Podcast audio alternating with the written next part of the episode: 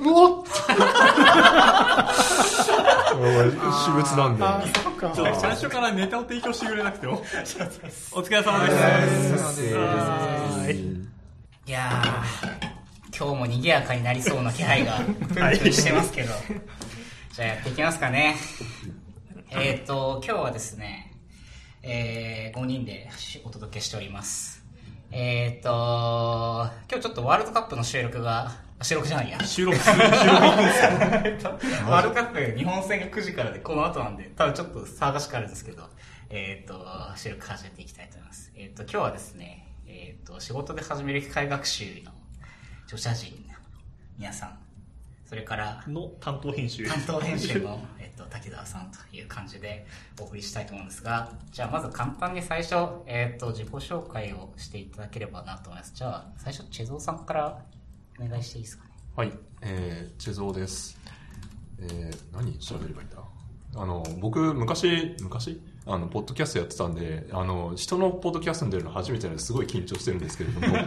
えっと、私はですね、えっ、と、仕事的には、今、今？ま あ、有給消化中なんですけど、ニート。ニート、ニート、あの、ファッションニートですね。えっと、あのー、 Cloudera っていう会社で、えっと、まあ、えー、セールスエンジニアっていうポジションですね。あで、やってました。まあ、あの、ちょっとかっこよく、あの、 field data scientist みたいな形で、えっ、と、なんだろう。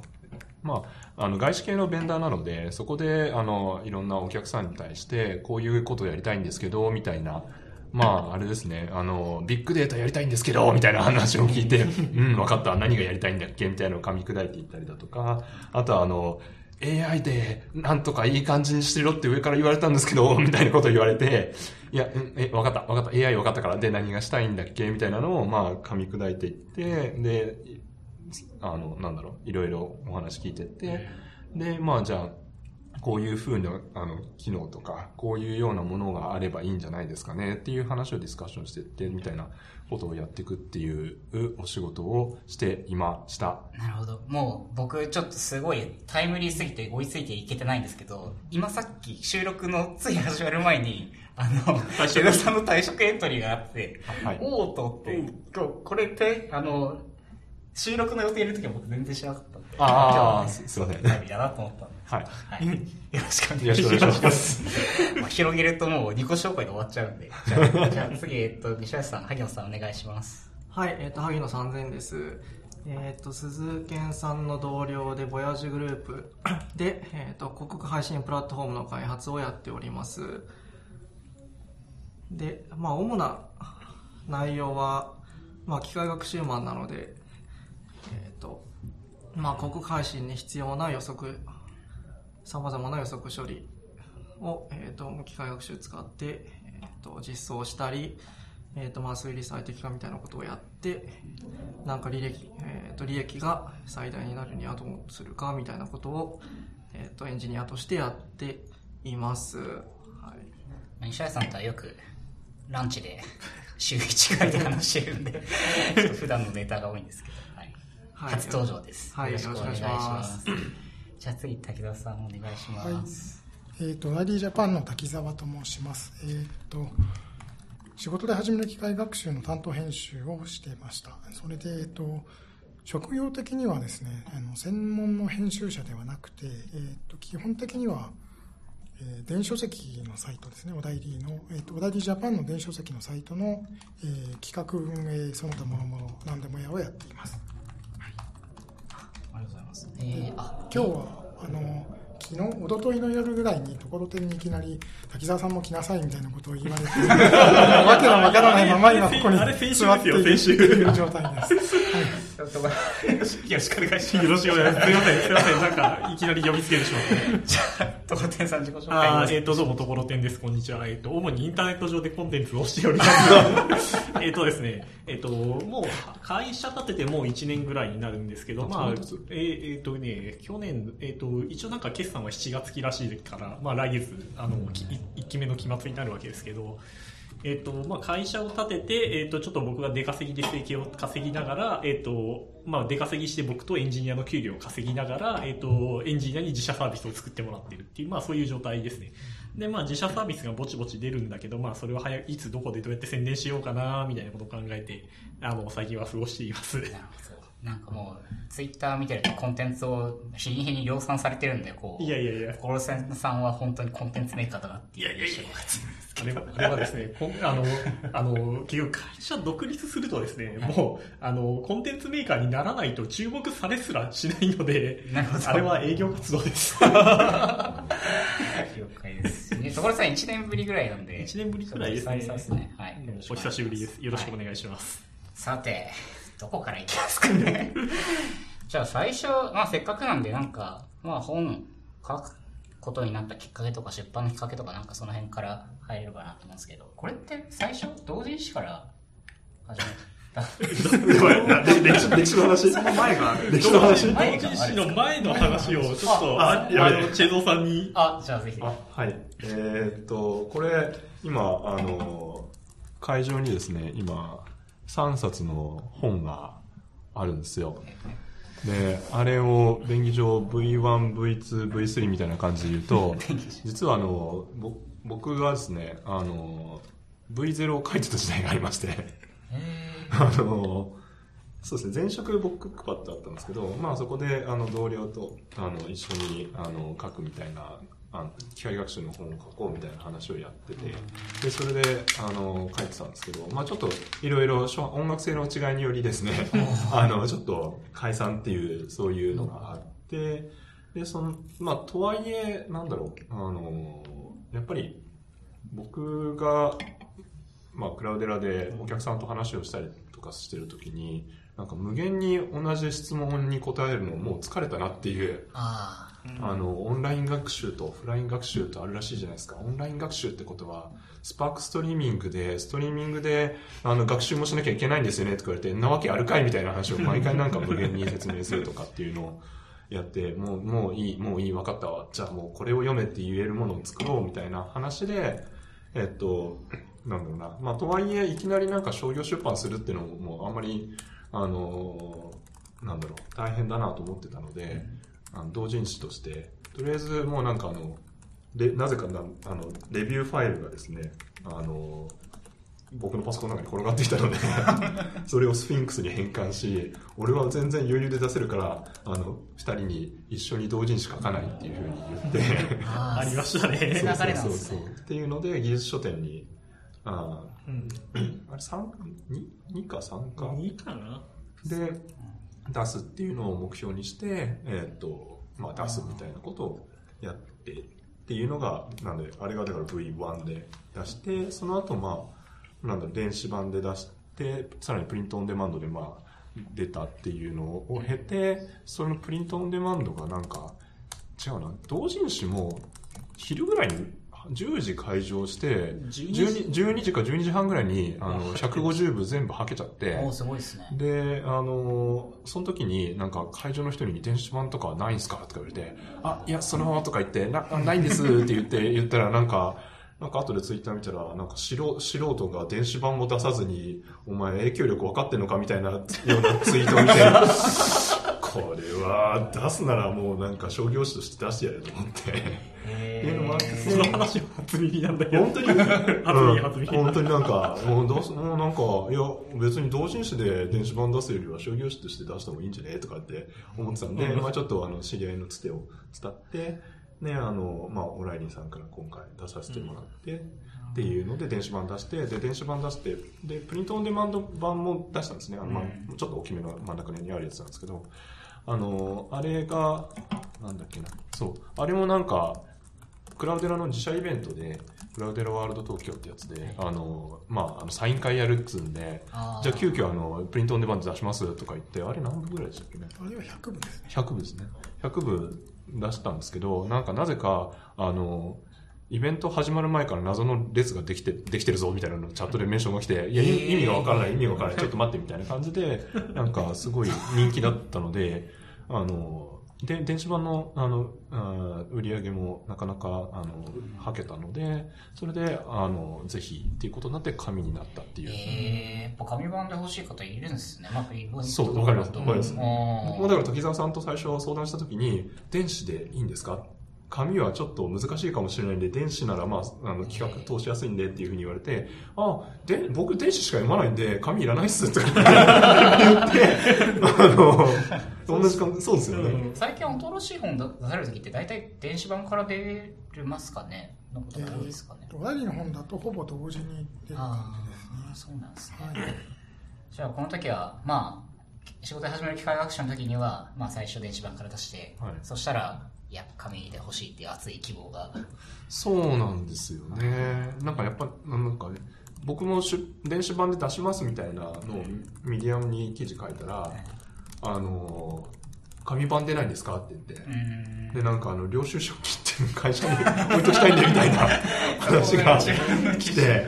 まあまあまあ、でもだからやっぱり紙版出てよかったなって思うのは、そういう、まあ本屋さんに置いてもらえて、すごいあの、アテンションを得られたっていうこと。つまり、なんて言ってるんですかね。まあ、我々のエンジニア界隈でし流行ると、そこで、あの、なんだろう、みんな電子版でわーって買うじゃないですか。そうですね。で、その後に、その、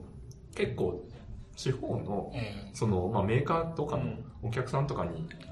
うん、挨拶行って、買いましたよって言ってえ、うんあの、純駆動さんにありましたと、の見て買いましたとか言ってもらえるわけですよね。うんこれ普通に、あの、どう頑張っても、この層にはリーチしなかっただろうなっていうところまでちゃんと届いたはい。のが、やっぱり、あの、紙の力だなっていうのはすごい感じますね。すね。だから僕も結局独立して自分で仕事を取り始めましたけど、やっぱり本があるかないかで全然仕事の取り方が変わって、だから本を書いた人なんで安心できますよっていう形で、あの、現場が上に進めてくれて、で、どうやら、あの、僕がそこにアサインされていくっていうケースが、あうんそれなりにあって、やっぱりそういう意味で、あの、なんですかね、えっと、なんだ、自ら買わない、自らその技術書を買わないんだけれども、技術書の価値が分かっている人っていうのが、えっと、物理本が出てるかどうかっていうところで、なんかすごい影響力に差がうん。ある。物理本があるかないかで、最終的にその、経営層とかに届くか届かないかっていうのが決まって、そこで影響力の差が出てくるっていうのは、なんか、あの、会社、自分で仕事を取ってくるっていう時に、やっぱそれはすごい感じましたね。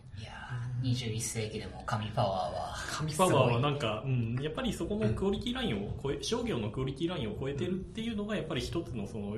人物評価の基準にはなってるんだなっていうのは、実際仕事を取ってみて分かりましたねあ。と、オライリーのやっぱり、ブランド力できるなって。オライリーは思いますねオライリーはすごい。うん、なんかやっぱり、オライリーから出されたんですね、すごいですねっていうふうに、やっぱ言われるんですよ。まず動物何でしたかとか聞きたくなるそうそうそう。っていうのもあるし、あと紙で出た時に、その、僕も昔、リーダブルコードを読んだ時にいいなと思って、で、まあ人に貸したり貸されたりみたいなのを、なんか職場でやったりとかして、まあ、あの、冗談で、あれじゃないですか、あの、とりあえず机の上にリーダブルコードを置くみたいな話じゃないですか。この本はなんかあの、これでも読んどきなみたいな感じで渡すみたいな、そういう、あの、やっぱり、あの、ターゲットの読者層の中で、まあ、あの、普通のソフトウェアエンジニアが機械学習をやらなきゃいけないみたいなのが一つ、あの読者層にあったんですけど、まあ、裏の、なんだろう、読者、読者というか買ってくれる人としては、ある程度機械学習とかやったことある人が、とりあえず、これ、読んでみな、みたいな感じで渡すみたいな、そういう、あの、ことで、そういう分かる人のリソースを、あの、まあ、剥がしてあげるみたいなこともできたらな、というのを思ってたんで、そういう意味で言うと、まあ、あの、紙は良かったなっていうのは。僕す、すごい好きなのが、最初、この、最初の方の章で、まず、仕事で始める機械学習だから、読んでる人は機械学習しようと思って読むのに、まず、機械学習しなくてもいい方法を探しましょうみたいな。そ の最初の、こう、いや、めちゃくちゃ大事っすよね。使わなくていいならっ。あれ、最初の章章の分担ってどういう感じで書かれたんですか？序章、あれ、チェドさんでしたっけ？僕僕ですねうんですよね。あ基本基本はなんか、とりあえず僕がもともとなぜかあったリビューファイルをスフィンクスに変換して、もりもり書いていって、で、後で、このこういう、あまあ、てか同人誌の時に大体章の構成構成はなんとなく決めていて、まあ、なんだろう、ふわっとしたパートと、あとはそのなんか、具体的な、その、テクニカルな。テクニカル、テクニカルで、まあ、コードもついて、みたいな、実際の、いまあ、エグザンプルみたいなのを、あの、載せるみたいな構成でっていう感じでやってて、前半はほん、前半ほとんど地蔵さんで、そうですね。この同人誌見ると、突然なんかキックスターターの分、分析っていうのが途中で始まり、で、最終章が突然スプラトゥーンのデータマイニングに入るそっていう。れ、めっちゃ一緒と話して覚えてるのが、それ、さあだからなんでそもそもあの、僕らが没原稿を抱えていたかって話を多分しないといけなくて。あ、そうだ、そうだ。これは、没原稿を集めたっていう同人誌だ。そうそうそう。そうそうそうそう。サークル名技術技術書供養寺って言って、供養をするための。没原稿を供養しましょうっていう。え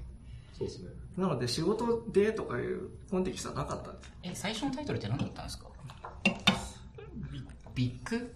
マウスデータ。おビッグマウスデータ。だからまあ、ビッグマウスなことを適当に言っておこうぜっていう。だ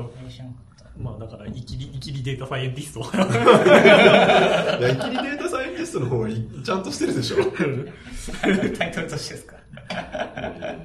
いや、だから、僕はなんか一時期あの、なんですかね、もうあれ3、4年前ですけど、なんか自分たちがやってたやつを、あの、えっ、と、キックスターターに出して、えっ、と、資金調達しようぜって話が一回立ち上がって、で、その時にキックスターターをぐわーっと調べて、あ、キックスターター八百長あるじゃんっていうのを 見つけてしまって、面白いからツイッターにちょいちょいとだけ書いて、けど、けどそれ以上面白い、八百長があるじゃん以上のはや話がなかったから、もういいやって思って、それ。で、結局そのプロジェクトもその後頓挫しちゃったから、まあ、もういいやって言って、えっ、と、そのキックスターターの分析っていうのをお蔵入りしたんですよね。僕はで、なのでそれを、まあ、八百長あるじゃんっていう時点で、もうなんか、オチがないけど、その時点で面白いから、まあいいやって言って、ポイントを出して。で、萩野さんはあれ、どういう経緯であれ出てきたんですか？自分のやつは、えっと、他の人と、えっと、パターンマイニングの研究の手伝いで自分がその、えっと、スプラトゥーンの試合結果を、えっと、配信している、えっと、 IkaLog。 stat.ink ああ、 stat.ink。そう、 stat.ink っていうサービスがあって、そこの API を叩いて、えっと、試合結果を、えークロールしていて、その結果があって、えっと、その、まあ、研究成果自体は、えっと、去年の KDD に出したペーパーがあって、で、なんかもうちょっと、なんか自分で簡単なことやって分析して見つけた結果、えっと、なんか可視化した結果とかがあったんで、うん。もう捨てるのはもったいなかったんで、うんえっ、と、だから論文に書いたアルゴリズムをもっとキャッチーなところでもう一回やろうっていう。えっ、と、論、論文になっているところの、えっ、と、リレーテッドワークの、なんか、あーえーまあ、こういう簡単な手法があって、こういうのがあってっていう最初の、本当最初の方ですよね。なので、まあ、割と、えーそんな難しくない。いやーでもそれ結局、同人誌以降全く世に出てないわけですよね。まあ出てないで載すね。せたかった。これはね、出せなかったですね。同人誌ではスプラトゥーン版が載ってたけども、さすがにちょっと画像とかネタ自体が使えないっていう感じですかね。一応ちょっとアプローチはしてみたんですけど、えーなかなかやはり、あのいろいろセンシティブなそのはい。著作権とかそうですよ絡んでるので、あのまあ、無理はし無理をするのはやめようという話を初めからしていて、ここれは電子版だと今読めるんですか？スプラトゥーンネタのやつ。あない、です。じゃあもう、そもの、う。紙の150人、150? そうです。の人しか。紙紙にしかないみたいな。そう。でもこの内容って今の、えっと、スポーツのデータマイニングだったり、えっと、パターンマイニング自体はあれですよね。おむつとビールが一緒に売れるみたいな伝 なんかあの、ん。伝説みたいな。アソシエーション分析ですね。そう。それの、えっとはこれやってるのって発展系なので特定の特定のパターンが、えっと例えばこのスプラトゥーンだったらとこの武器とこの武器の組み合わせがチームに存在するときは、えっとまあ、強いとか弱いとかそういう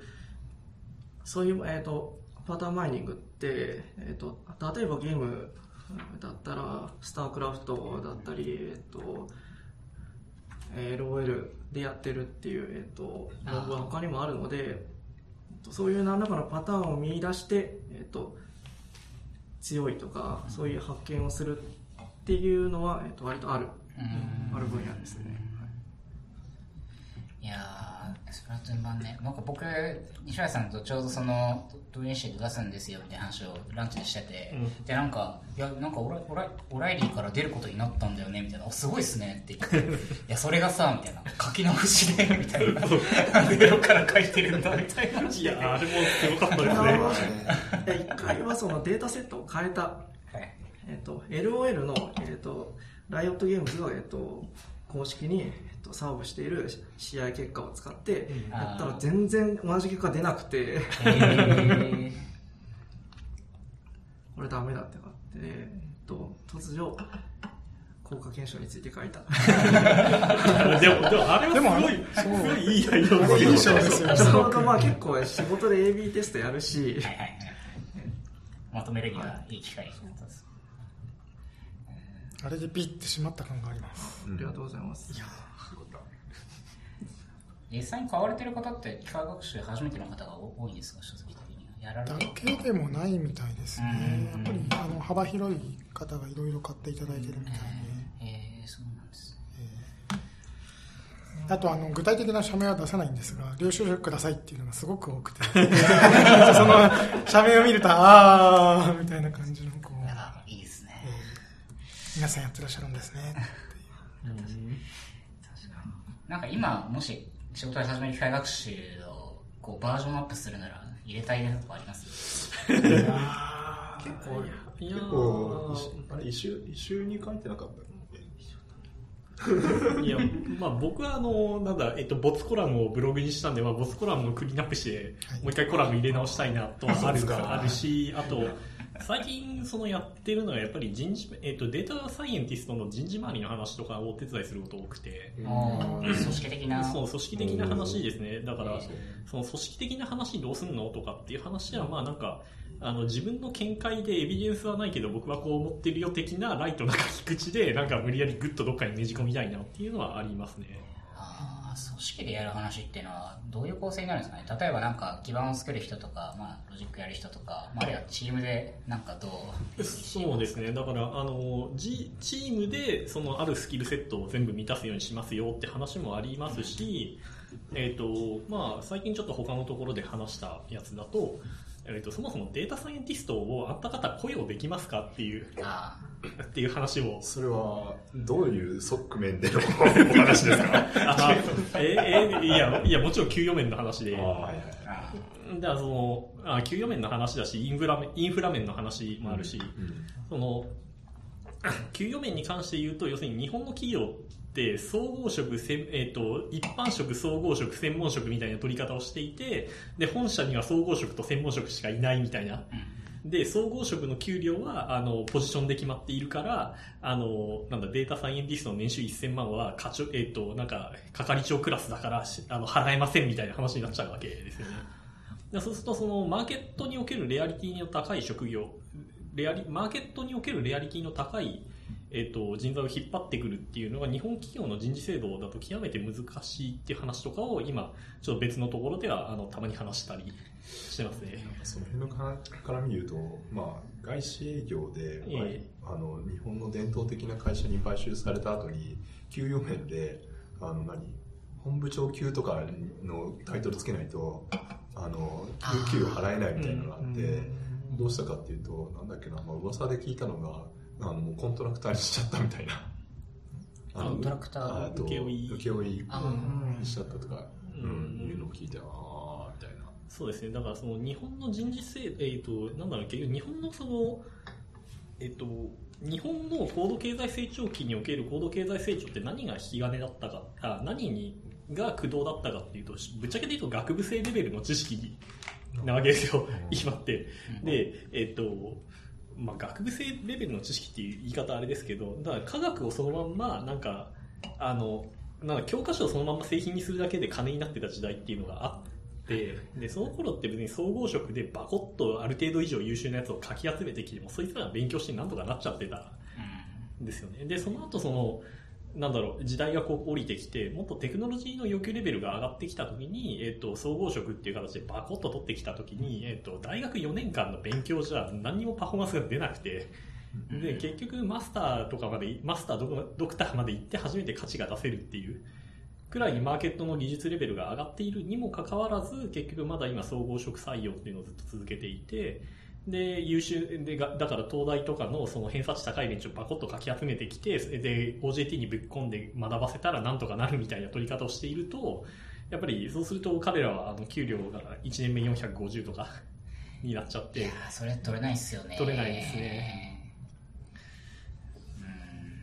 だからそうなってくると、その、なんだ、お前、お前で、そうするとお前ら外資に全部データサイエンティスト持ってかれるぞっていう。だからそのやっぱり日本企業のその人事制度がであのデータサイエンティストが立ち上がらないとかデータ分析部門がどうのこうのじゃなくて、えっと、日本の人事制度がやばいからそもそも日本企業にデータサイエンティストとかが生まれないんだよっていう話ですね。ただまあもちろんそのデータサイエンティストのレアリティが下がったら、まあ総合総合職の中にポツポツいるみたいな状態にはなると思うんですけど、ただ現状のレアリティだと、えっと、が外資と戦って取ら取らないといけないんで、まあそうすると、給料1000万払えますかっていう。いや、そうっすよね。話ちょうどなんか、先週もトンプーさんと、なんか、日本の年収1000万が大台だ話が30年くらい変わってないんじゃないかみたいな話をすまあまず経済が伸びてないですから。見てないから、それは給料なんも上がんないしとか、そう。なんか、そうそういう意味で言うと、その辺の話でなんか2つぐらい気になってることがあって、まあ1つはその、DNA さんはうん。新卒だけど、そのなんか machine learning とかデータサイエンス系の人をあの優遇するよみたいな感じで。あスペシャリスト採用的みな。たいな感じで、はいはい600から1000かな、もうこの間人工知能学会のなんかね、今、あの、いいな求求人、求人付録が最近ついてて、えー。おめえそんなことでやってる暇あったら、Kindle、Kindle の電子版を俺らに配ってくれよと思いながら、あの、読んだら、人工知能学会の 人工知能学会誌のね、付録であって、ああ、でも、それはいい。で、それで中途は、またあの、別のテーブル。別々のテーブルでっていう感じになって、ああ、なるほどねっていうふうに思ったっていうのと、あともう一個ね、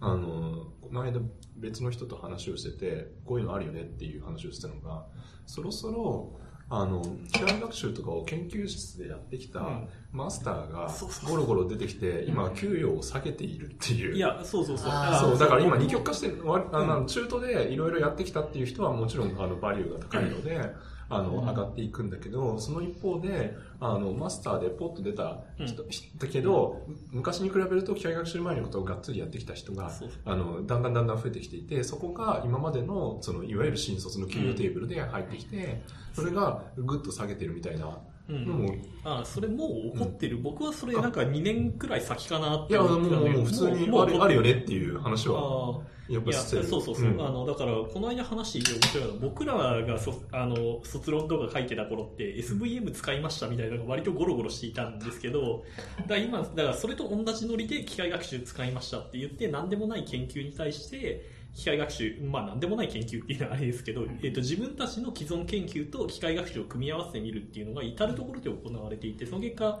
どこの研究室行っても機械学習をやってるみたいな状況になってしまって、結果的に今レあの機械学習のレレアリティがバリバリ下がっているっていう。確かに僕も大学の時、まあ、純その情報処理系とかではないんですけど、あの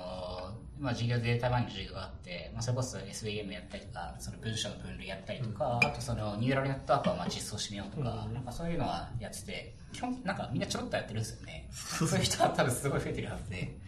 そう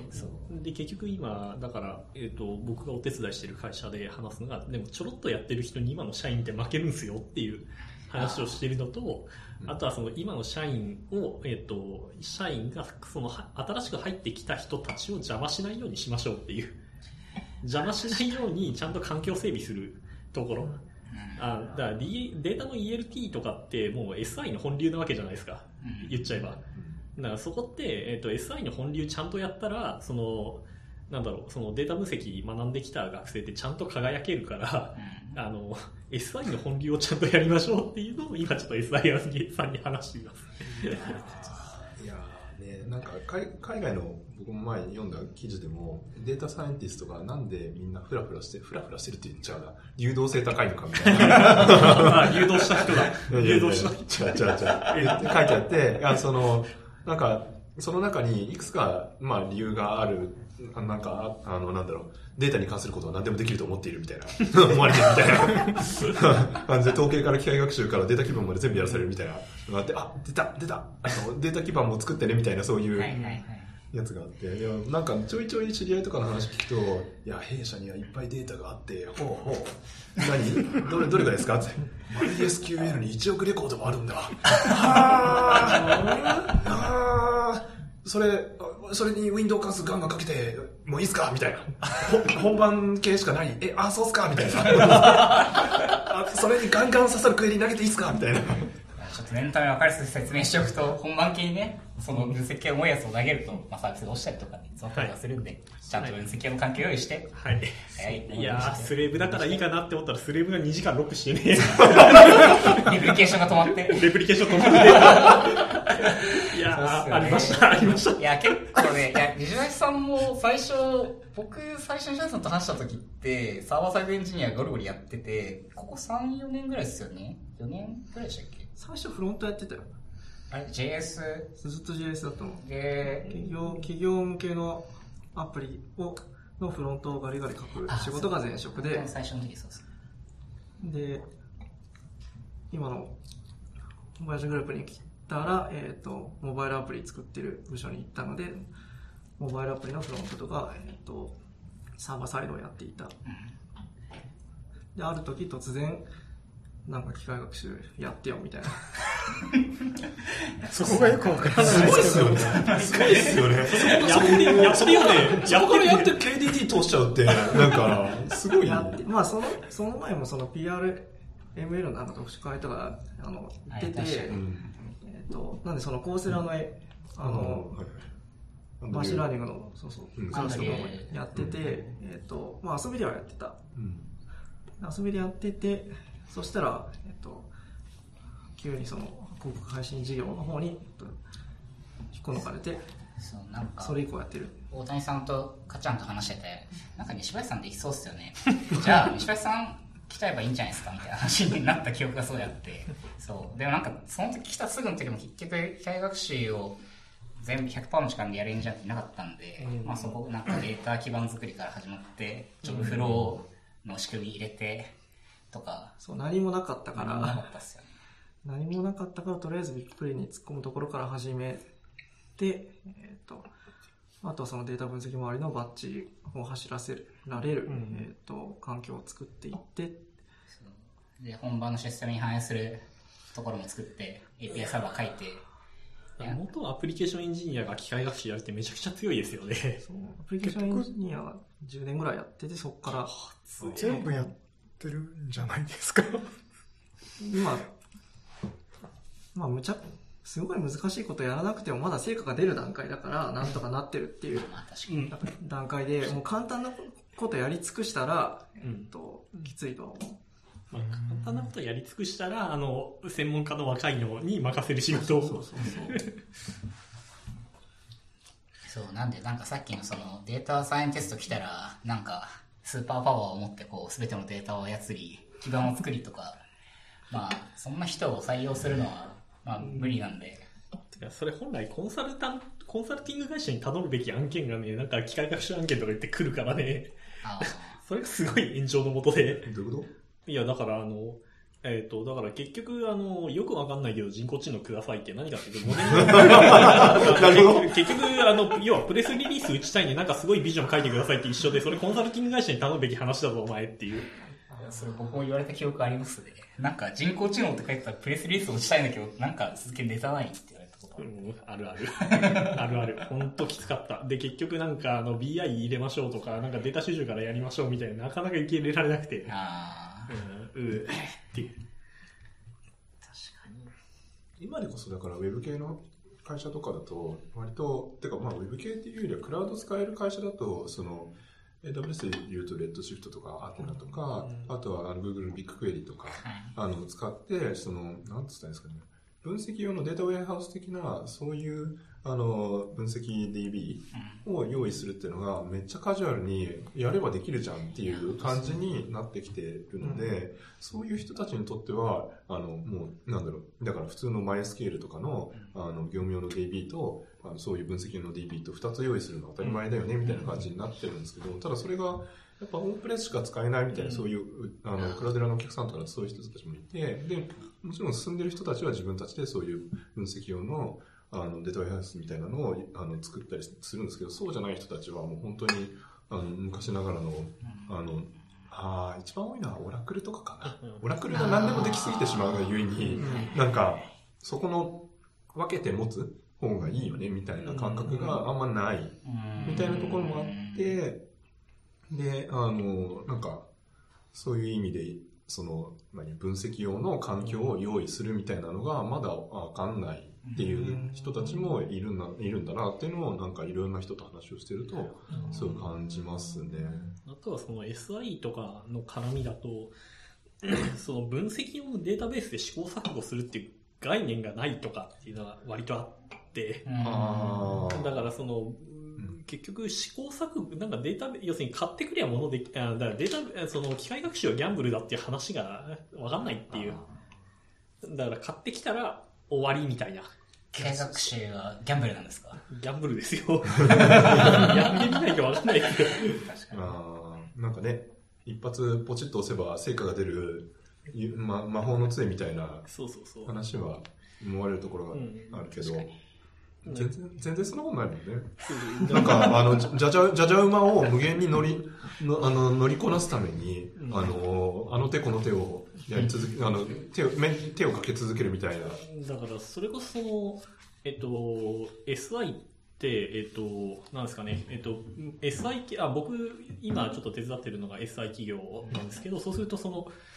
えっと、僕、プルーフプルーフオブコンセプト、あの、実証実験をまずやって、実証実験でうまくいきました。じゃあ製品作ります。OK ですって言ったら、よし、じゃあ納品しますって、納品した後ってどうなるかっていうと、えっと、なんかその SI 会社の子会社の保守部隊に任してオペレーションコストをガリガリ下げていくっていう、まあそういうのが普通のプロセスなんですけど。あれでしょ？基本的には OS のバージョンもなんか固定でずっとなんか何年間塩漬けみたいなそういうノリの。まあ、で、えっ、と、へで、まあ一番簡単なのは、なんかサーバーの死活監視だけしてリスクが壊れたら交換するっていうあところとかになるんですけど、けどそれで、えっ、と、言い方はですけど、細く長く、えっ、と、あの、安い人材で高い保守費用をむしり取って回収するみたいな感じなんですけど、それと機械学習の相性が半端なく悪いんですよね。最悪でしょうね。あ最悪なんですよ。だから SI のビジネスモデルとその機械学習の相性が最悪で、S、結局機械学習ってその、運用ぐるぐる回しながら、運用の中で R&D して、 development、要するに、デブオプスとは機械学習って結構一体一緒なんですけど、うんあその、あ、え、だから、機械学習とデブオ、えっ、と、デブオプスと何が違うかって、リサーチがそこに入るんですね。リサーチデブオプスなんですよ。あ機械学習って。だからその、機械、リサーチ、デブ、オプスのその、垂直統合をしなくちゃいけなくて、それが今 SI 企業とすごい相性が悪いっていうのは今、あ機械学習の運用の話。運用の話ですね。それはでもやっぱりあの僕もこの間なんだっけ機械学習工学研究会っていうはいはいイベントに出させてもらって、でなんだろう。えっ、と結構まああのプリファードネットワークスの丸山先生とかあとが言ってたのはまあポポック貧乏ってあるよねみたいなそういう話をして その要するに POC やるんだけどなんか POC でプロジェクトが終わるみたいなのを無限に繰り返すとかはい。いうのを話をしてたりとか、あとはその、アクセンチュアの工藤さんが話をしてたのが、なんだっけな、その、まあ、あの、なんだっけ、あ、その、まあ、ポック貧乏の話の中で出てきてたのが、その、なんかある、まあ、製造業系、自動車系の会社さんだったかな、が、あの、なんか、カラム名とかをマスキングして、これ、このデータで、これで、あの、なんか、不良のばやつを特定してくださいみたいなことを、かなんかを言ってきて、いや、予測してくださいみたいなうん、モデル作ってくださいとか言って、なんだよ、この、トンチみたいな問題とか思いながら必死にやって、あいい性能出しますよとか言って言って、おありがとうじゃあ、これで本番稼働、あ、これ、本番稼働しても全く意味ないやつなんだわ、みたいな話をなって、それでまあ、それでポック貧乏みたいな話をしてたんですけど、まあ僕の感覚からすると、え、それなんか、最初の握りで何がビジネス課題である、どこを改善すればいいかとか、そういう話に刺されてないと、機械学習って結局、なんだろう、あの、道具なので、言ってしまえば確率的なそのなんか挙動が怪しさを持ちながらも、なんかあの、無限に、そのなんだろう、要するに、あの、無限、あの疲れを知らないパートのおばちゃんみたいな感じで、無限にこのなんか、一定の処理をし続けることができるみたいな、そういうのが機械学習の良いところなので、それを、わか、わか、お互い分かった上で、でも言うても、なんかあの、なんだろう、弁当のトレンドは変わっていって、唐揚げ弁当しか作れないおおばちゃんは困るわけですよ。その将来なんか、えーあの、なんか、おにぎらずとかなんかサンドイッチとかそういうのがなんか違う品種になった時にも唐揚げしか作れませんみたいになると困るみたいなその入力がどんどんどんどん変わってくるのに対して適応し続けなきゃいけないのは機械学習のまあメンテナンスの大変さなんだけどみたいなところとかもちゃんと握らなきゃいけないのに。でそのイテレーションをずっと回し続ける。もうだから本当腐っていくのをどうどうやってもなんかあの、なんだっけな、どっかでも話したんですけど、なんか、冷蔵庫の中から牛乳出しとくんですよ。で、腐らないうちに飲飲み干して次の牛乳を出し、あの、なんか、出し続けるみたいな、そういうのを、あの、機械学習をメンテナンスするって今やらなきゃいけないみたいな、そんな感じで、なんか、いや、腐腐らないように冷蔵庫に戻せば、そんな、そんな方法ありませんみたいな。トレンドが、トレンド変わるんやトレンドが変わるから、とにかく、お前、机の上に牛乳を並べ、並べる係係と、飲み干す係だと、から機械学習のその保守、機械学習の保守に対してなんか、ほ機械学習に保守が必要って分かってる人がなかなかいないっていうのがなんか今、あの、いろいろ僕が仕事でお手伝いしていてトラブってる箇所とかではありますね。やっぱり、それってやっぱあれなんですかね、一回も運用したことないからとかなんですかね。まあ、そうですね。オペレーション、えっ、と、機械学習がオペレーションの中に入ってない、顧客のオペレーションの中に機械学習が入ってないんで、えっ、と、その機械学習に保守が、保守が必要で、人が常に張り付いていなくちゃいけないっていうのがなかなか、うん。まあ、常にじゃないですけどね。まあ、減らせはしますけど、ただまあで、もそれは僕はだから前職でなんかなんだろう体験したのがあってそのレコメンデーションみたいなのをやった時にそれのあの、まあ、制度のモニあのモニタリングをするわけですよええリダッシュかなんかで。であのなんか着実になんか1週間単位とかで見てると着実になんかこのなだらかになんかどんどんどんどん下がっていくと。もう、これ、何日後にはここまで行って、これあの、アラートは今鳴ってないけど、これなんか何ヶ月後にはこれアラート鳴る水準まで落ちるよね、みたいなうん。話があって、なった時に、これはな、なんでこうなってるのかを原因を特定して、それでインプレメントをしなきゃいけない。ですというふうになった時に、でも僕はもうその当時、次のプロジェクトに、うん。新新規の開発のプロジェクトにアサインされてましたと。で、なんか、ぐぐぬぬと思いながら、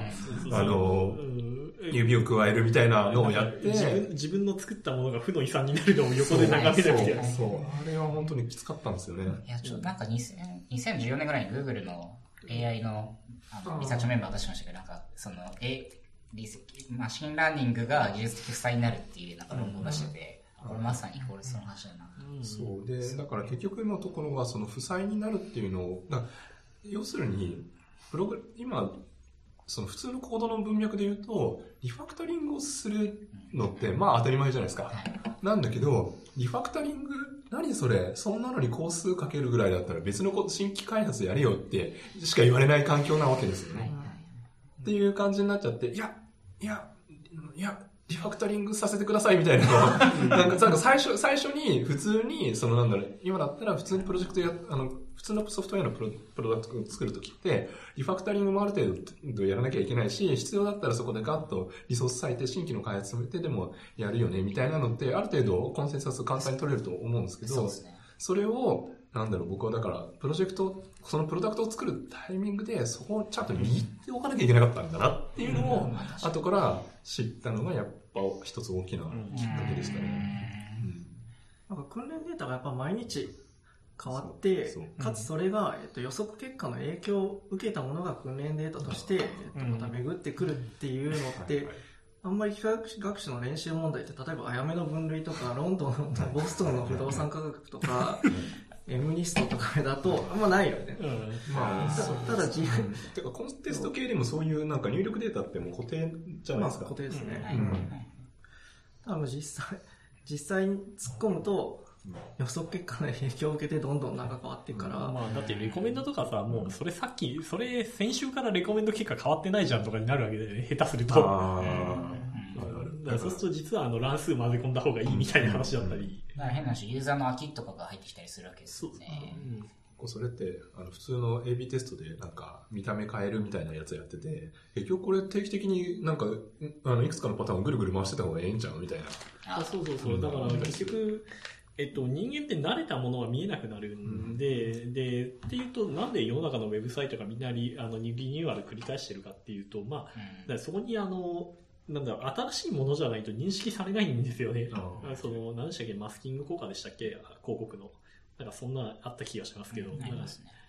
だから結局そのリニューアル、だ AB テストやるとなぜかプラスに、基本新しいものがプラスに出ちゃうんですよね。そう、なんか、例えば、すごいわかりやすい例で言うと、ツイッターとか、なんか、ものすごいアプリケーションとしてシンプルなはずなのに、こんだけ運用してて、すごいどんどん UI 変わっていくんで、やってることは変わんないのに。あれってやっぱなんか、ちょっと変わっただけでも、ユーザーが反応するっていうのがあると思うんですよね。うん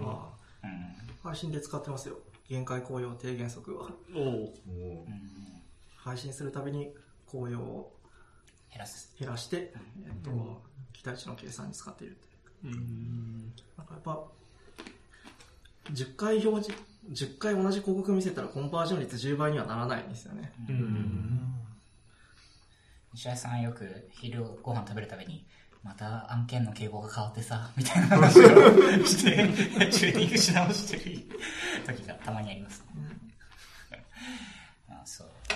まあね、広告の場合は特になんか広告案件の長さっていうのが決まってるんで、その、この、このキャンペーンは、例えば1ヶ月とか2週間とか、なんかそれが終わると、また新しいものが来たりするんで、その、生き長させられるのが難しかったりとかね。変わりますよね。動画、動画広告始まるとかね。はい。まあ、広告の種類、種別が変わったりすると、がっつり傾向が変わってる。いやー、だいぶなんかがっつり機械学習ネタにさすがなりますね。それはそうだという感じですが。さて、ネタをちょっと拾いますかね。どこ行こうかな。経済学の話は面白いんですけどね。経済学めちゃくちゃ面白いですよ。最近西田さん、経済学の勉強してるって、うん、ハマってますね。なんかけ、まあ、ママクロとミクロ2つ書いてあるんですけど、マクロで言うと、例えば、住宅ローンを組むときに変動がいいのか、固定がいいのかっていう。気になる。うん。で、大体何に連、えっ、と、固定の、住宅ローン固定金利っていうのはもうその時の、えっと、じゃあ年利、えっと、1.49%ですみたいなの。が、それが例えばえー35年ずっと同じだったり、で、変動っていうのは、えっと、その時の、えっと、長期金利に連動して、えっと、動くっていうもので、で、大大抵はその、景気が良ければ、金利は上がるし、悪いとまあ、下がると金融政策によって、で、景気がいいっていうことは、収入も上がるはずである。と考えると別に変動でいいんだけど、ただその、長期金利が、えっと、上がるときが、と上がるときはどういうときかっていうと、例えば今って、えっと、国債発行して、えっと、それを国内の金融機関が買い支えているから、まあ、金利はまあ上がらないんだけど、じゃあ国内の金融機関が買い支えできなくなったら、どうなるとかいう、そういうが。話が、ETF をガンガン買っててとか、その辺、そういう話が、えっと、じゃあ、国債の買ってる人が今買えなくなったらどうなるのかとか、そういう話があって、割とその身近な ところにつながるというか、自分は別になんかさ、あの、インフレが今すごい住宅ローンでものすごい借金があるので、インフレが起きたら結構ラッキーなんですよ。借金が目減りするから。はいはいはいはいはい。そうっすよね。で、まあ例えば今だと消費税上げるか上げないかとか、あれも10%にね。う、どう、どっちがいいと思います？あー。ねいや、僕は上げた方がいいと思う。その、自分もまあ、例えば、社会保障費を、えっ、と、どっから、社会保障費がどんどん上がり続けているっていう中で、じゃあどっから、えっと、お金を持ってくるかっていう、えっ、と、問題だとすると、えっと、我々現役世代的には、えっと、老人の、えっと、医療費の負担率を10%、100%にしてくれと。多分これ完全勝利なんですよ。はいはいはい。で、多分それは通らない。勝利。で、じゃあ、えっと、今毎月払ってる、えっと、保険、えっと、社会保障費、はいはい。給料から転引きされてるやつ、あれをバーンって上げち、めっちゃ。上げる、もう毎年上がってるんだけど、あれをバーンって上げて、えっと、じゃあ補うってなったらもう現役世代はもう打ち死にわけない。そうっすね。で、まあ、法人、法人税を上げるも、これもやっぱり、えっと、ヒットするのは、えっと、現役世代。うんで、やっぱ消費税を上げるっていうのが、まあ、その、痛み分けとしては、まあまあ、まあ面楽ねかな。ただこれもポジショントークで、ポジショントークだっていう感じはしてるんですけどね。感じがするな絶対ポジショントークになるざるを得ないんで。で、ここでまあ今の消費税を上げることによってプライマリーバランスを保てることができるだろうっていう、えっ、と、期待があるから今国債、日本の国債は、えっ、と、値上がりしてない。ね、値上がり値下がりしてない。だからこの消費税10%いくかどうかっていうのは結構、えっ、と、見どころですよ。じゃあ10%になったら、ジャスまた呼びますんで。その頃には経済学者になってるかもしれないです。っていうのを入門書一冊読んだだけです。すいません。じゃあ、ボヤージュエコノミクス研究所。ああ、いいですね。じゃあ、特任研究所長であの、ところてんさんに来ていただいて。やだ所長、研究、ちょ、独任で所長ってどういうこと？ところてんさんでしょでね。え今マクロの話はこんな感じで、ミクロは、まあ今の広告配信ですごく役に立つので、うん。まあ広告の取引市場を作っているようなもんなので、ー、そうですね。まあリソースの資源配分であったり、あとは値付けであったり、あとは、えっ、と、コストの配分の方法による、えっ、と、インセンティブ設計とかうん、すごく使えるので、まあミクロ経済は超面白い。僕もあの、この間、まあ分析していて、やっぱりミクロ経済の言葉が分かってるとデータ分析がすげえやりやすくなるっていうのがあって、あの、この間あの、チャットで話していた代替材の話とか、あの、要するに、あの、小麦とジャガイモは価格連動するっていう話で、あの、小麦があ普通の、普通でも、ジャガイモがアホほど取れると、えっ、と、ジャガイモが値下がるから、結果的に小麦も値下がるみたいな。で、それやってると、それ、それ知ってると、えっ、と、要するに、その、おにぎり、梅おにぎりと鮭おにぎりって一緒だよねっていう。うん。うんあ、梅おにぎりがそうそうそう、代替代替材なん、代替なんで、そうすると、梅おにぎり、そうして、それって何かってマーケティングにめちゃくちゃ活かせて、うんだから何と何が売れますかじゃなくて、何のカテゴリーと何のカテゴリー、要するにその一個上の抽象概念で、で、データ分析できるようになるんで、なんかその代替材の概念を知ってるだけで、えっ、と、なんか、なんかカテゴリー単位で、えっ、と、どう比較するかとか、どう、そのカテゴリーをどうやってクラスタリングするかみたいな。はい。とか、クラスタリング結果の妥当性とか、もしくはクラスタリング結果から何と何がオルタナティブになってるかみたいなのを分見極めるみたいな。うんのができたり、その、やっぱりなんかね、経経済学の知識があると説明性だったり、アルゴリズムの作り方だったりうん。が全然変わってきますね。たまにペアワイズの比較結果から、えっと、ランキング作ってどうこうっていう、あの、うん買った商品、買われなかった商品っていう組み合わせデータがあると、そこからランキングが作れてどうこうっていうやりますやりますたまにするよね。やるやる。なんかページランクぶち込んでみたり。そうそう。ペアワイズっていうのは、例えば、じゃあ梅酒とこのノンアル気分があった時に、はい人がやってきて、こうやって、あ、じゃあこっち買うかって。じゃあノンアル気分をその人が買いました。はいと、じゃあ、と、こっちがポジティブでこっちがネガティブっていうデータが一つ手に入る。はいで、こういうデータを集めていくと、えっと、推移性があると仮定すると、例えば、えっと、この iPhone とノンアル気分があった時に、ノンアル気分を選ぶ人。で、じゃあ今度ノンアル気分と梅酒があった時に、じゃあ今度は梅酒を選ぶ人が。あじゃあその人は iPhone と梅酒があったら絶対に梅酒を選ぶと。あ、はい。うんこういう推移性を前提にしてあげると、えっと、ランキングがバーッと作れて、ああ、確かに確か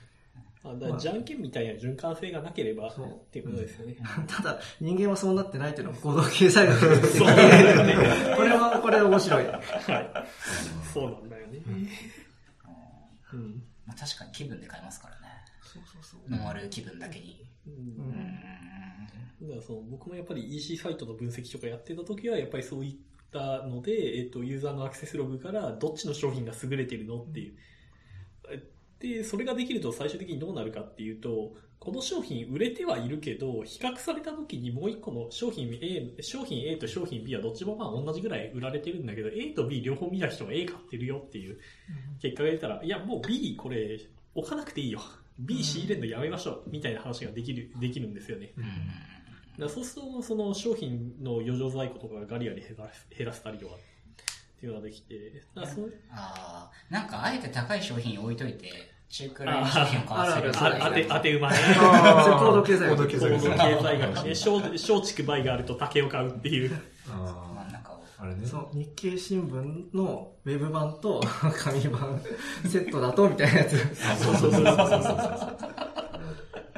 紙だけだとこんだけなのにセットだと得だなみたいな書籍の値付けとかってどういう感じでやってそこ で振られる。もう最近なんか、あの、ね、いろいろ、いろんなところ、インクさんとかいろいろあって、印税10%ってどうなの？とかね。基本的にはそのは、まあ、発行部数とあとこの本はこのぐらい売れるだろうっていう予想部数があってそれに対してそのかかった、まあ、原価があってで、まあ、どのぐらいで回収するのかっていう目安があってその中でこうじゃあここにしよう。え感じのまあバランスで一点一点決めるんですけど。二税率ですか？いえいえあの違う価格値段かはい。仕事で始める機械学習はすぐ値段が決まったんですか？割とあっさり決まりました。おどこまで聞いていい？ええ。どこまでお答えできるのか。いや、それ出版社がどれくらいこの本出るかって予測するのってどうやってるかはすごい気になるんですけど。気になり、ますよね。どうやって予測してるんですか？そんなに厳密にはなんかデータサイエンス的なことをやってるとこあるのかな。まあ大きい大手はやってるのかもしれないですけど、出版社って例えばですけどえーっと大手って言われてる講談社とかでも4桁の多分下の方じゃないかと思うので言ってみれば中小企業の集合体なのでそんなに大きなことはやってないんじゃないかなと思います。それ価格弾力性を見ながらこうなんか 売り上げが減らないところまで上げ続けるみたいな。ああ、でもなんか一旦値段をつけたものを後から値段変えるってあんまりやらないですあーはいそうですねあ僕もみんなの語言語を書いたときは、なんか、じゃあ、印税率これぐらいで、で、まあ、初版これぐらいなんで、えー、段これになります、みたいな。あ、まあ、出てきて、あ、わかりました。って言って、もう3つ返事、2つ返事でやりましたけど。なるほど。まあでも、うん、まあ、ただやっぱり本出すと、そこから先の副次的なものが結構、まあさっきも話しましたけど、副次的なものが割と多いなっていうのは、非常に感じますね。なんか、あの、萩野さんはなんかそこら辺で副次的なことありました。ま あ僕らはだいぶありましたけど、僕とチェドさんはありましたけど、なんか萩野さん、なんか副次的なことって、本を出したことでっていうのは特にない あれあれ、なんか滝沢さんが辛い、辛い。私はサラリーマンなんで じゃあ地蔵さんみたいに外でバンバン講演するみたいな仕事でもないし。まあ、確かに。そうっすね。ただ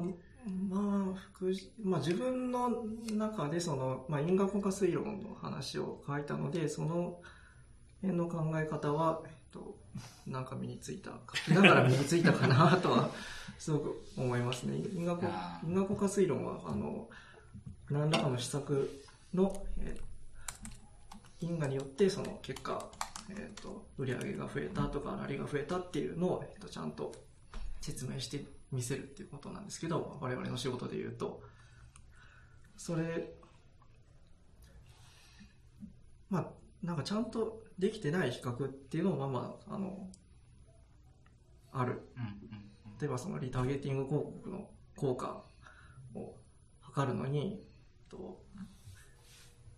例えば配信した人としてない人で比較をしてしまうとかはい。もともと効果があると分かってる人だ人に対して配信してるんだから効果出て当たり前ですよねそうそういうのって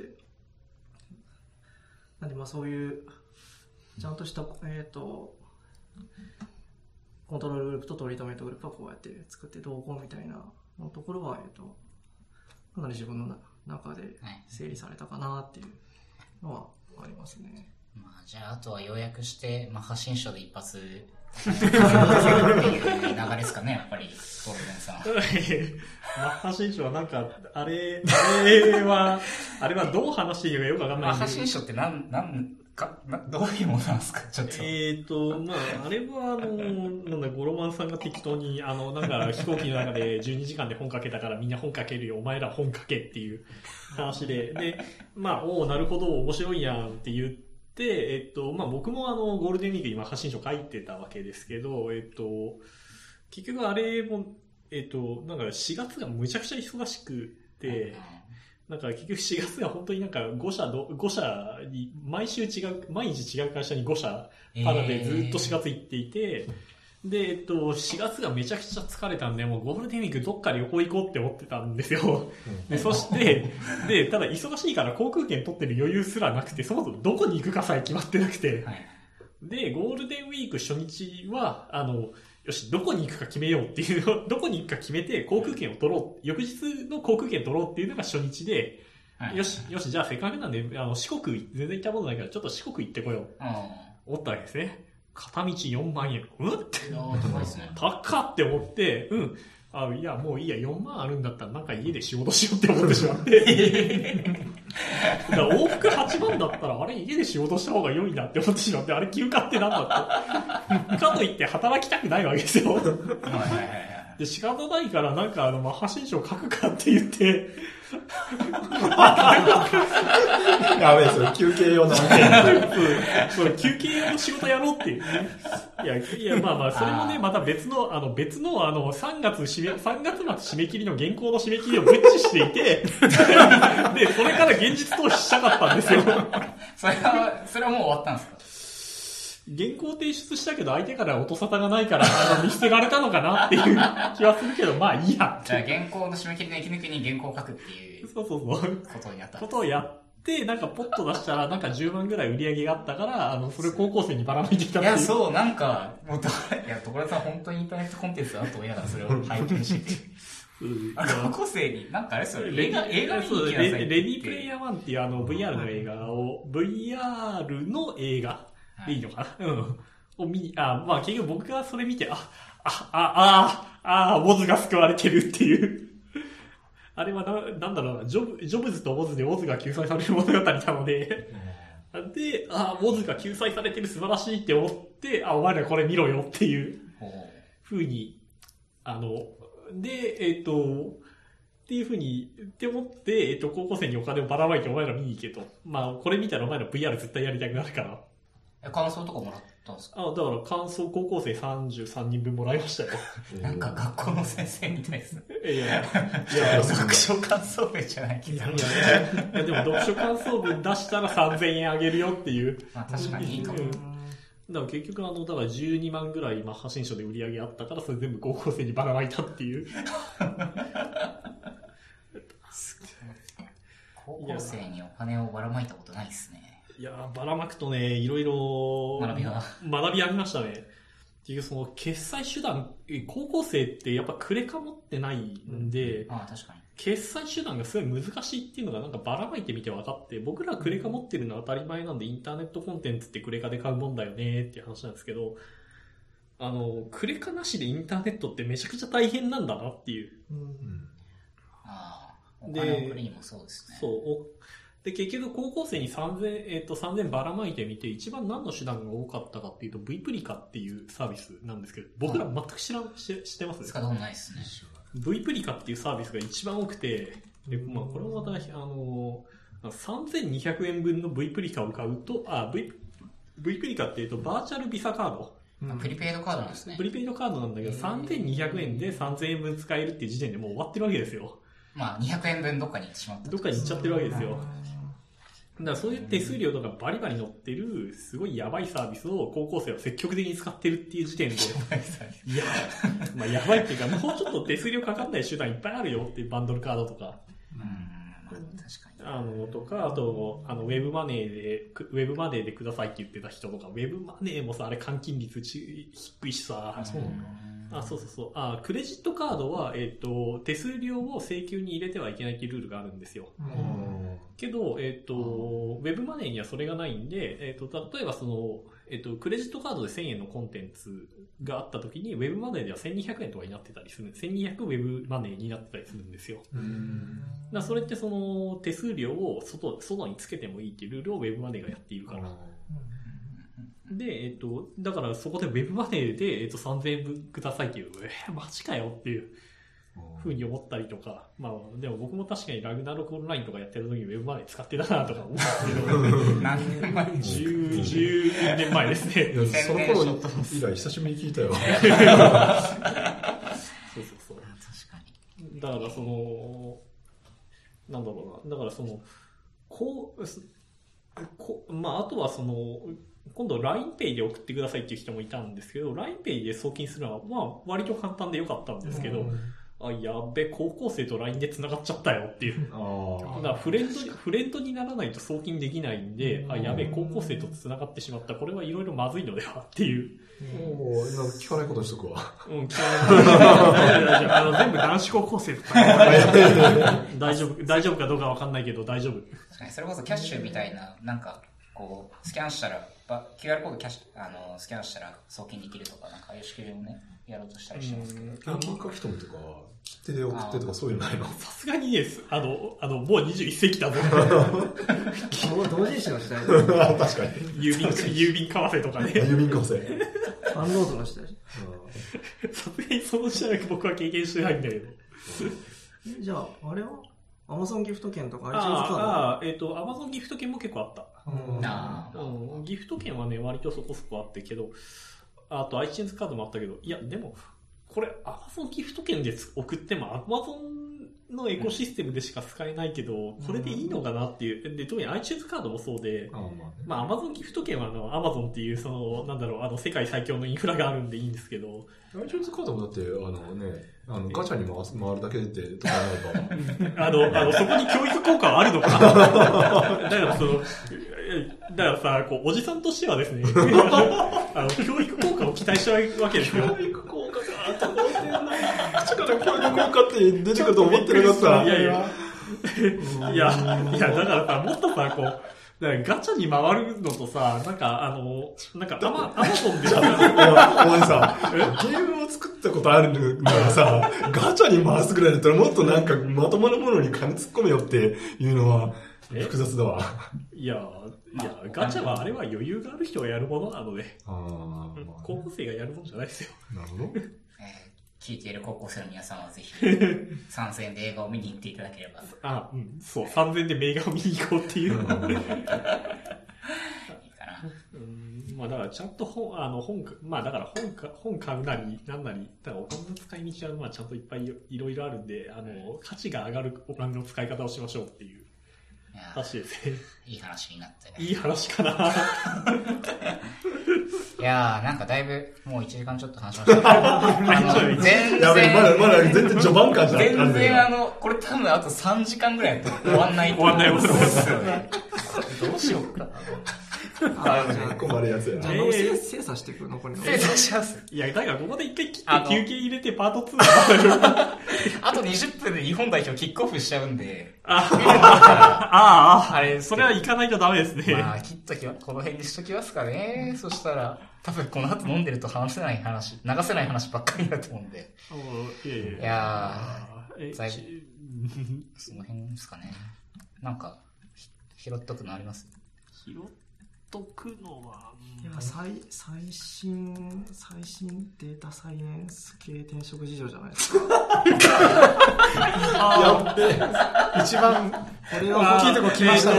これ需要あるよニニートの、ニートのチェゾさん、フファッションニーズのチェゾァッションニーゾ。はい。読まれましたね。まあ、データサイエンス系、まあそうか、僕そうですね。まあそういう意味では ML 系でって感じなんですけど、データサイエンス系の、なんだろう、まあ、転職事情っていうよりは、その show note にも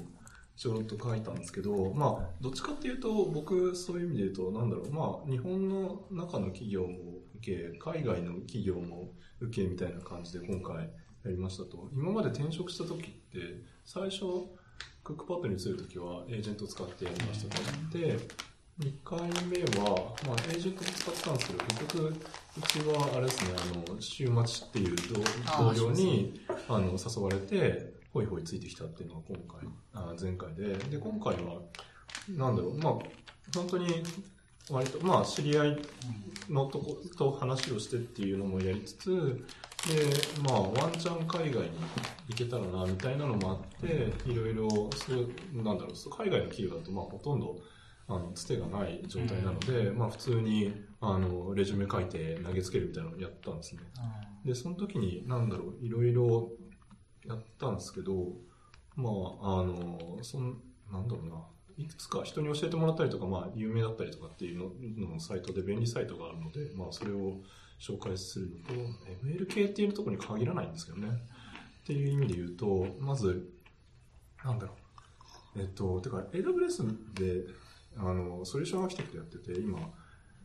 最近 S3 のエンあのデベロッパーになったあ、リオさん？リオさんの記事とかも読読むと、あの、いいと思うんですけど、あの、なんだっけな。結局、まず最初に、今のタイミングで知っておくべき話としては、えっ、と、海外に移住をするって言った時に、アメリカは今すっげえきついんですよ。ビザが。ビザが。あの、なんか知り合いに聞いた話だと、結構、AWS とかそういう大きめのところでも、まあ、もちろん国によって偏りがあるっていうのもあるんですけど、その、インド人とかの人がビザ更新できなくて、でへ、ーあの、ヨーロッパに、あの、移って、あの、働き続けるみたいな話があったりとかっていうのを聞いたりとかして、おおマジ辛いなと思って、で、実際自分も、なんだろう、あの、最初は何も考えずに、あの、まあ、グラスドアっていうサイト、最近リクルートに買収されたらしいんですけど、サイトがあって、その、まあ、あの、海外、まあ、の人英語圏の人たちがみんな使ってる、その、あの、企業の口コミサイトみたいなのがあって、結構そ、そこを使って調べてました。っていうのは、うちの会社、クラウデラに入った時も、なんかあの、口コミのポイント2個あって、一つは会社自体の、あの、良い悪いとか、あとは CEO どうなのみたいな話とかみたいな、な、のを言うポイントと、あともう一つはその、面接自体のレビューみたいなのがあって、えー、で、この面接本当クソだったみたいな感じで、なんかあの、コーディング試験とかガンガンなな投げといて、で、お前、それなんか、とりあえずなんか、あの、自動でチェックして中のコード全然読んでねえだろみたいなのとか、みたいなのとか、そういう、まあいろいろあったりとかしてっていうのがあって、まあグラスドアでなんで最初何も考えずに、あの、まあほほどほど良さそうで、まあ自分の名前知ってて、みたいな感じで、まあ machine learning エンジニア系のところを探すみたいなのやったんですけど、そそれでやってて、まあなんかアメリカ、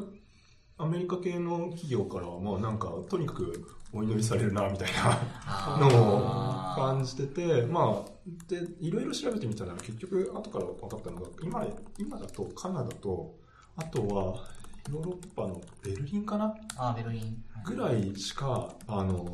ビザとか、リロケーションサポートとかっていった、そういった条件で募集してるところってない、ないなって感じがするんです。日本から来ますっていう時にビザのサポートとか、まあ移住するんでそれのサポートしてくれますみたいなところっていうのが、アダ。メアメリカだ、アメリカはもう本当きつくて、カナダとベ、僕が見てた感じだとカナダとベルリンうん。なのかなっていう感じで、っていうのは、実は Stack Overflow に、はい。 Jobs っていうところがあるの知ってました？あー、なんか、初耳。そう、あそこで検索条件に、あの、 paid relocation とか、ビザサポート、スポンサーっていう、そういう条件があって、それで検索すると、わかるよって、あの、しあの、し友人から教えてもらって、それで、あの、見たら、ああ、なるほど、全然ないわ、みたいな。のが分かって、で、まあ、あの、なんだろう、ベルリンの会社も受け、みたいなのをやったんですけど、ただそこで分かったのが、今回、まあ結局、あの、次東京でまた働くんですけど、いろいろあって、あの、なんだろうな、給与水準が、まあ、あの、UK とかでは、あイギリスで働いてる人とかが言うのは、アメリカが高くって、次に UK はまあ、ぼちぼちですと、日本よりは高いですみたいな話を言うんですけど、結局、アメリカの企業がバブってて。給与高いんですよ、アメリカ系の企業は。だから、ベルリンのなんか給与水準見ると、あえ、あ、まあ、ベースだけとはいえ、なんか、おなんか、下手す、下手国とこれ日本と変わらん水準にと突入しちゃうんちゃうんみたいな感じとかなったりとかしてて、結構、おおみたいな。しかも子供が2人いて、みたいな。奥さんはもう連れてってとかってなると、うーん。移住の費用とか生活まあ移住、移住の、なんだろう、片道は多分支援してくれると思うんですけど、戻ってくるときに支援してくるわけないよね、みたいな のとか、いろいろ考えると、おなんか、やっぱよく最近なんか海外に言われるのが、アメリカ系の企業で日本の物価で働くのが、あの、お得なんちゃうみたいな、いや、やっぱりよく言われるんですけど、みたいなのをか、まざまざと感じたりとかして、なかなか厄介だなっていうのは正直、あの、思いました。特にその、日本の物価安いんですよ。うん、大体、だからベルリンももともと、そのなんか、その大きい国の首都の割には家賃安いとか言ってなってたんですけど、だから比べてみたら、あ、そう、確かに23区に住むよりは安いんだけど、みたいな。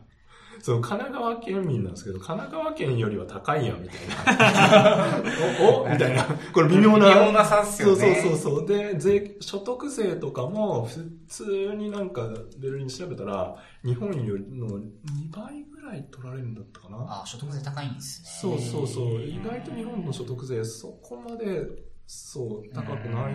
かな、とかっていうのが、いろいろ考えると、なんか、おこれは悩ましいなとかっていうのもありっていう感じでしたね。あとは、なんだろう、コーディング、試験とかも、あの、面接で、初めてスカイプ面接で、あの、英語で、あの、コーディング試験を受けて、Google Docs だけを渡されて、今から問題を貼るって言って、それ、ペッて、ペロって貼られて、で、それを解いてねとか、いうのをやる、やらせる。じゃあ、Google Docs でコーディング試験ってそれ、ビルドできないじゃん。できないよ。あの、シンタックスエラーとか別に気にしなくていいから、みたいな感じで言われて、でも、俺なんか、でも、あの、まあ、日本語でやるときは、まあなんかこうやってって言って、あの、ダンプしながらやるけど、それをなんか英語でやりながら、英語でアルゴリズムの話をしながらコード書くって地獄だね。しかもなんか俺、解文っていう単語がわからなくて。ああ、確かに。そう、あなんか、ね、うんリモートだったから逆に、うん、うん？とか言って、あ辞書、辞書は、辞書はしれっと引いたりとかしてたけど。改変ってなんだっけ？パ、パ、パドレ、パド？じゃあ、あ、そうそうそうそうそうそう。そう。忘れました、僕も。とか、みたいなので、おー、すげえ緊張するなっていうのは、なんか日本いろんなものが翻訳されすぎていて、英語が分かんないってケースいっぱいあるよね。そうなんですよね。漢字の方がね、分かりやすいですよね。そうで、普通の、まあでも普通のアルゴリズム系の話だったら、まあまあ言うて分かるけど、今度はそうすると、あの、なんだろうな、あの、統計系の話とか、そういうなんか、この、この分、この分布を前提にし、あの前提にして、さらに、さらに生成したこの分、この分布があってだな、みたいな。それ、それの期待値を求めようとか、なんか、そういうのとかあったときに、これ、あれやん、なんか、階層型やん、またこんなだるいの、なんで、俺は Jupyter でシコシコ書かなかんのや、とか思いながら、なんか、ちょっと泣きながらやったりとか、みたいな。のをやって、結構そういう意味で言うと、なんだろうな、まあ、あの、 show note にちょろっと貼ったんですけど、あの、 machine learning 系、その、なんだろう、ベルリンの会社は machine learning エンジニアのポジションで応募したんですけど、あの、 machine learning 系って、なんて言ったんですかね、面接って、まあ、多分、お二人も面接するときにどういう問題出せばいいのかなっていうのは結構悩ましいと思うんですけど、面接受ける側になると、なんかこれめっちゃ広いわ、みたいな。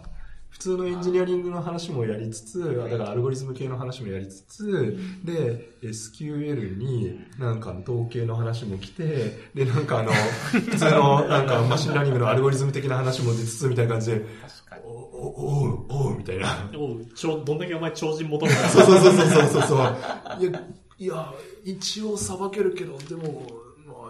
英語でリアルタイムでやられるとちょっときついし、はい、SQL とか最近真面目に書いてなかったか、俺パンダスとかを書いてたけど最近 SQL 真面目に書いてなかった確かに。そう、何が来るか全然予測がつかないから。領域分も広いですもんね。そうなんですよね。だからそれをだから英語でこういう質問が来るんだみたいなのを、まああらかじめある程度読んではいたんですけど、もうちょっとさらっといた方が良かったな、みたいなのは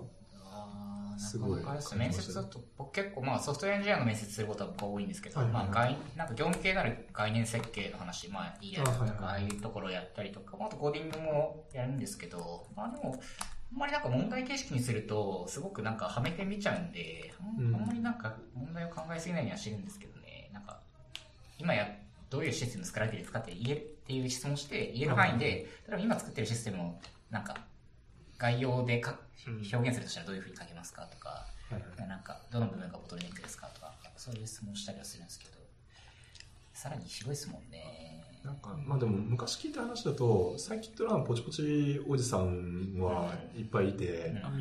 い。ないや、まあ僕もあんまね、なんか、まあ特性とか分かってやるぐらいな感じだから、スクラッチから実装するって言われるとすげえ時間かかっちゃうんで、あれなんですけど、ただ本当に中身を理解しないで、サイキットランのポチポチやればとか、なんか、まあ最近だとケラスでポチポチやればみたいな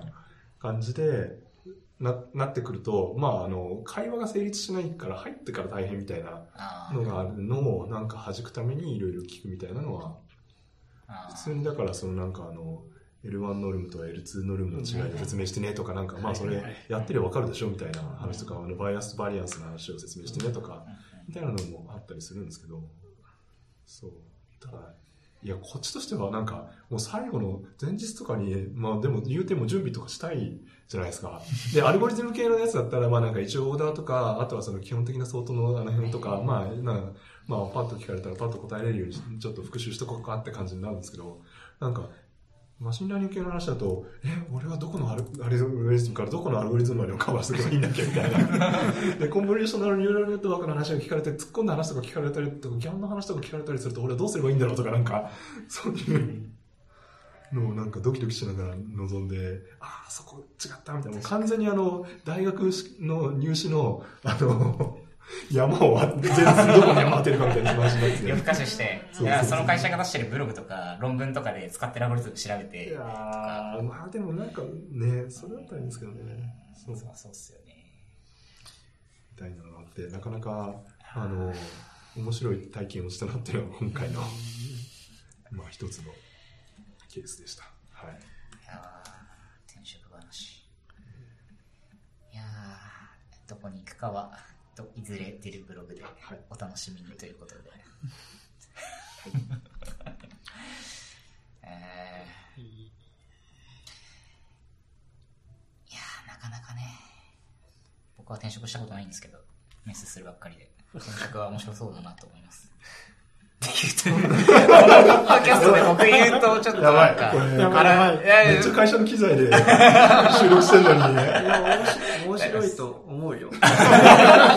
チートだからすごいね、言い放題だから。4回転職してるから。あーそんなしてる。いいなと思って、なんかみんな面白そうだなと。はい。あ、自分もそうか。もう次4社目だわ。あ、そうなんですね。